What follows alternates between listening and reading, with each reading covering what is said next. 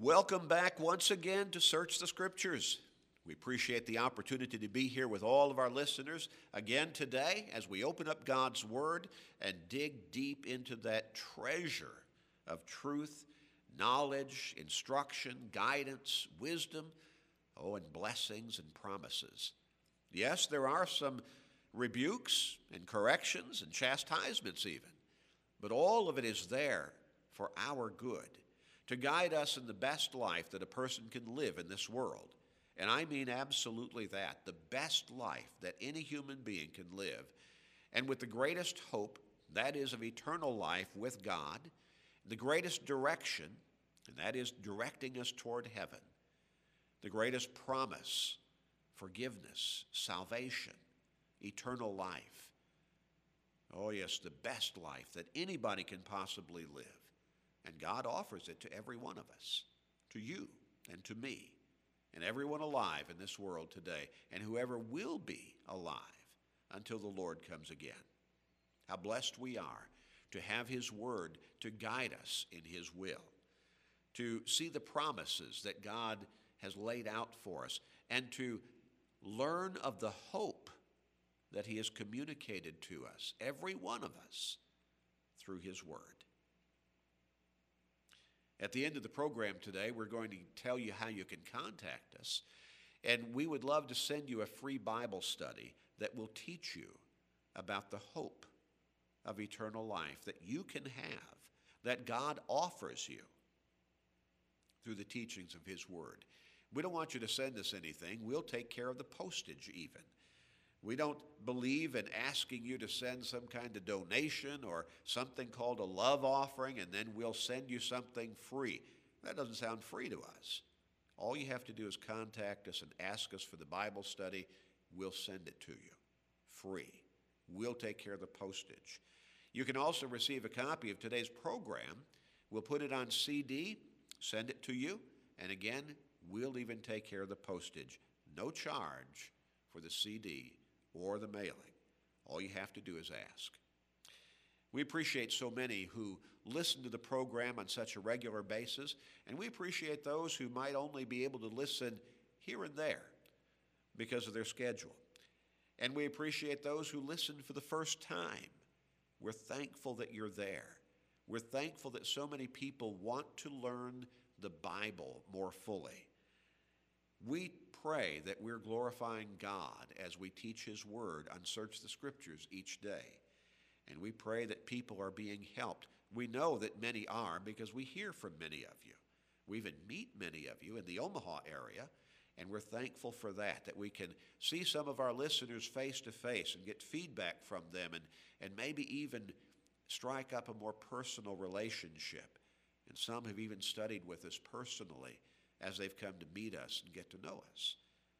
Oh, all the praise and all the glory go to God. We're thankful to have this ministry to serve Him in this way. We are studying one of the most basic and needed lessons from God's Word that anybody can possibly hope to learn. And it's really one of the most basic and needed lessons for every single person alive. And that is that you can be forgiven. As we've gone through this particular study, I've noted how there are so many people, and I've run into a number of them myself over the years, who have felt that they've done something so bad that they can't be forgiven. They don't believe that God will forgive them. They believe they're unforgivable. Now, some people have lived such a bad life that they just feel like there's no hope for them. Now, some people think they've committed something called an unforgivable sin. Others just think they have been so bad, they've been so far removed from God and godliness that they, there's no hope for them. I've tried to assure you in this particular study, right from God's Word, that God can forgive someone even as bad as you. God can forgive you. And not only can He forgive you, God wants to forgive you. He wants to forgive you. Now you have to come to Him for forgiveness, His way. But nothing is impossible for God. Luke 1 and verse 37. He wants to forgive you. But He's not going to reach down and grab you by the collar and slap you around and make you be forgiven. He wants you to come to Him for forgiveness.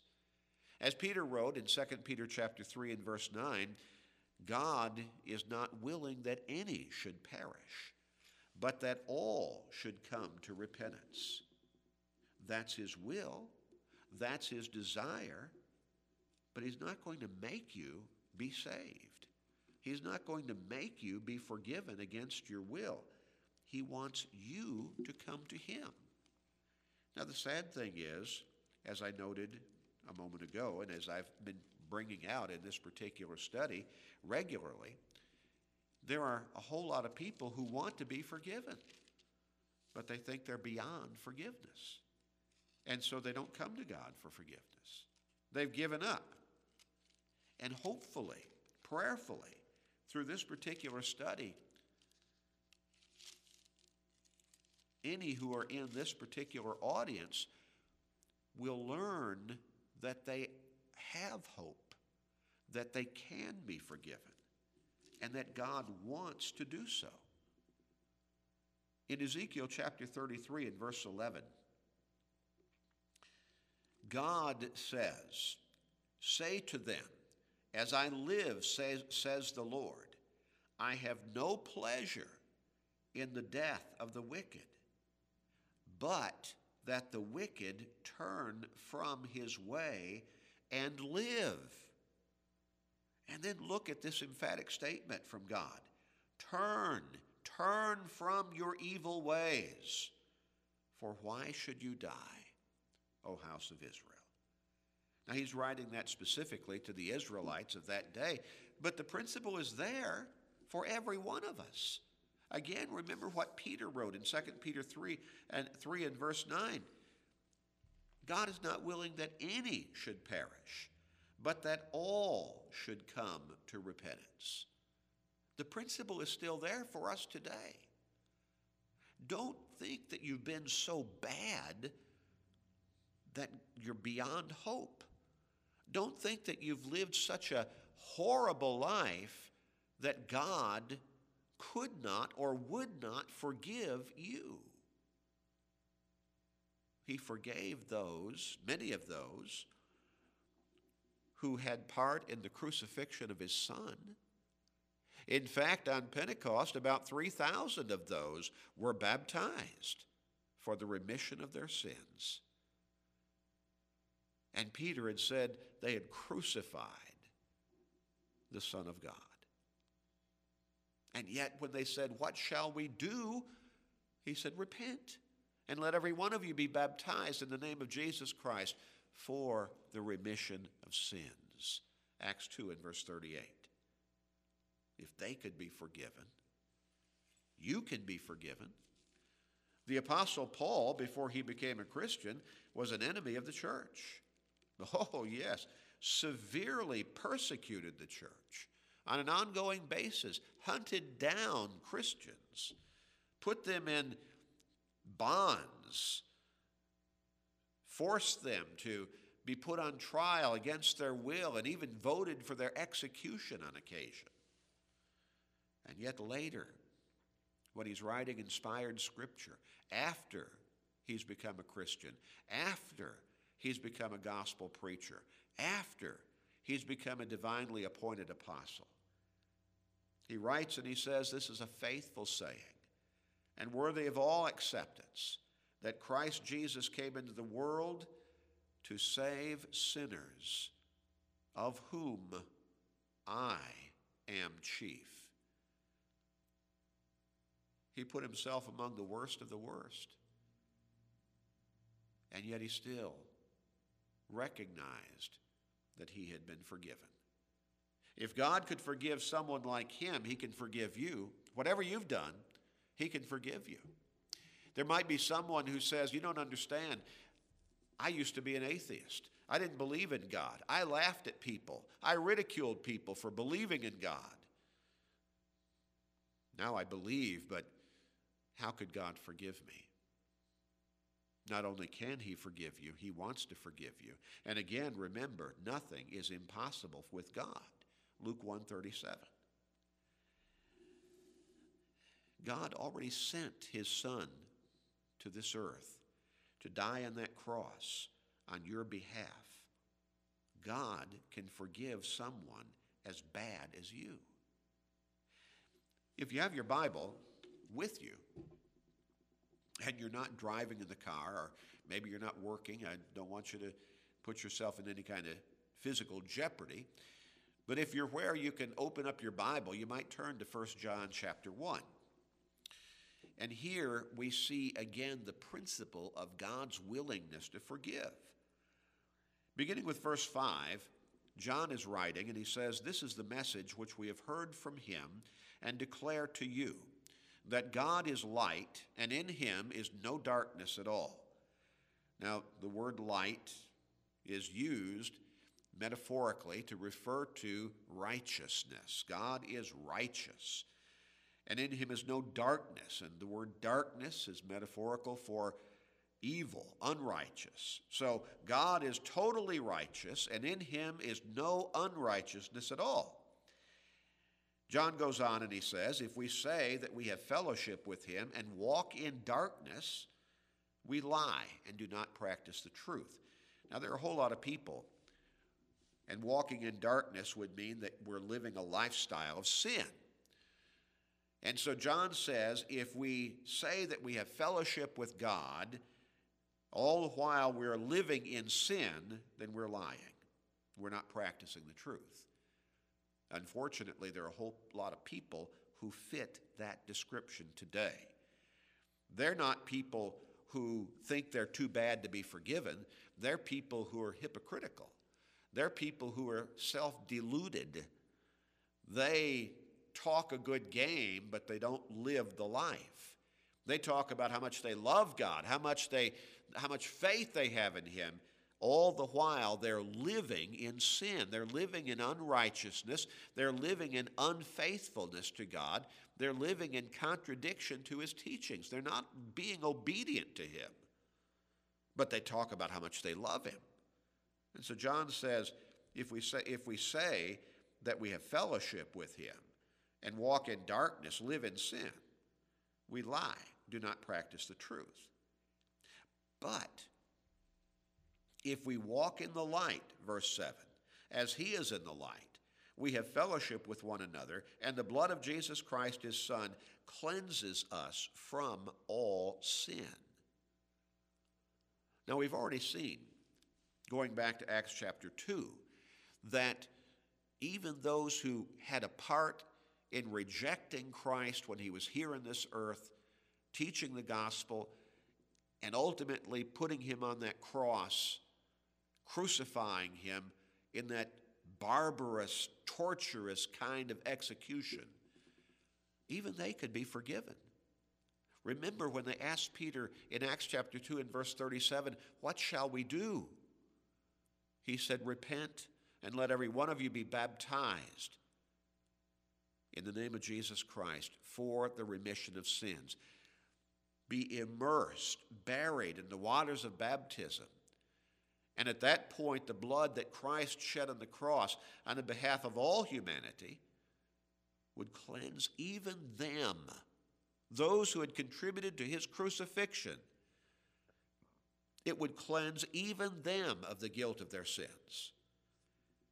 Remember what Paul said when he said, Christ Jesus came into this world to save sinners, of whom I am chief. The Lord Himself sent Ananias, a Christian man, to teach Paul. At, this, at that time, he was Saul of Tarsus. He was, he was a sinner, guilty of terrible sin, persecuting the church. And Ananias went to teach Saul. And Saul had been praying. He was repentant, I think we can understand at that time, but, but he was not forgiven. He was not saved. Ananias came to teach him the gospel. And in that pursuit, he said, Why are you waiting? Arise and be baptized and wash away your sins, calling in the name of the Lord. Acts chapter 22 and verse 16. Even Paul could be forgiven. And here, when we come back to 1 John chapter 1, and we look at verse 7, the idea here, if I understand the original language, the sense of the original language correctly, when John says, if we walk in the light as he is in the light, in other words, if we walk in the light of God's way, of his righteousness, we have fellowship with one another, that is, among all true Christians. And the blood of Jesus Christ, his Son, cleanses us from all sin. The sense in the original language is it keeps on cleansing us. And I believe I'm understanding that correctly. It keeps on cleansing us. And notice that it says, from all sin. Now, what is it that you think you've done that's so bad that you can't be forgiven of? And why would you think that when there it says God speaking through the Apostle John, as John writes this by, inspira- by inspiration, being guided by the Holy Spirit to write exactly what God wants him to write? And so John says, John writes, it's God's word that the blood of Jesus Christ, his Son, can cleanse you of all sin. All sin. Now, John goes on, and he says, If we say that we have no sin, we deceive ourselves, and the truth is not in us. If we confess our sins, he is faithful and just to forgive us our sins and to cleanse us from all unrighteousness. Now, John is writing this particular letter to Christians. As we went back to Acts chapter 2, those people had not yet become Christians. When we talked about Acts chapter about Saul of Tarsus in Acts chapter 22, he was not a Christian. They all, those on Pentecost, and about 3,000 of them obeyed that day. And Saul of Tarsus later, when Ananias said, Why are you waiting? Arise and be baptized and wash away your sins. They needed to be baptized for the remission of their sins. They needed to be baptized so that the blood that Jesus shed on the cross could cleanse them of the guilt of their sins. They needed to become Christians. And it is at baptism that we come into Christ. Romans chapter 6 and verse 3, and Galatians 3 and verse 21. But now, some people think, yeah, I, I, I did that. But you don't know how I lived after that. Oh, I fell. Oh, I became unfaithful. I became disobedient. I became unrighteousness after having been forgiven. I became so bad, so ungodly. You're the one John is writing to specifically here in 1 John chapter 1. He's writing this to Christians who have been guilty of sin. And in verse 9, again, what does he say? If we confess our sins, now there's only one true baptism the Christian who stumbles along the way and commits sin does not need to go back and be baptized again. They've already done that. They've already been baptized into Christ. Now, they have become erring Christians, unfaithful Christians, and they need to be forgiven again. But John says here if we confess our sins, And I believe, based upon Acts chapter 8, the understanding is also we pray to God for forgiveness. He is faithful and just to forgive us our sins. And again, notice, and to cleanse us from all unrighteousness. Now, we've seen that word used twice in this short context. His, the blood of Jesus Christ, his Son, cleanses us from all sin. Verse 7.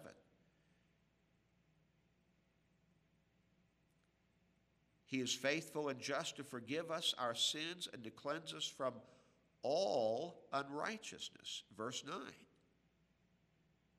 That word, only three letters long, very short, easy to understand. It means every single one of whatever it's talking about. It is all inclusive. Nothing that is being referred to in the context of its being used is left out. And so here, twice, John says, the repentant Christian the one who has fallen away from faithfulness, the one who has again gone back into sin. Just as the person who has not yet become a Christian can be baptized and have his sins blotted out. Acts 3 and verse 19, Acts 2 and verse 38. Washed away, no more record, no more memory. Acts 22 and verse 16. So, even the Christian who has turned his back on his Lord and gone back into sin, even he can be forgiven if he will come back to God through Christ, repenting of his sins, confessing his sinfulness openly before God in prayer and asking for forgiveness. The blood of Christ keeps on cleansing us from all sin. God is faithful and just to forgive us our sins and cleanse us from all unrighteousness.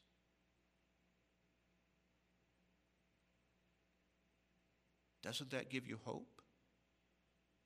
Even someone as bad as you can be forgiven. In just a moment, we'll tell you how to contact us. Ask for that free Bible study.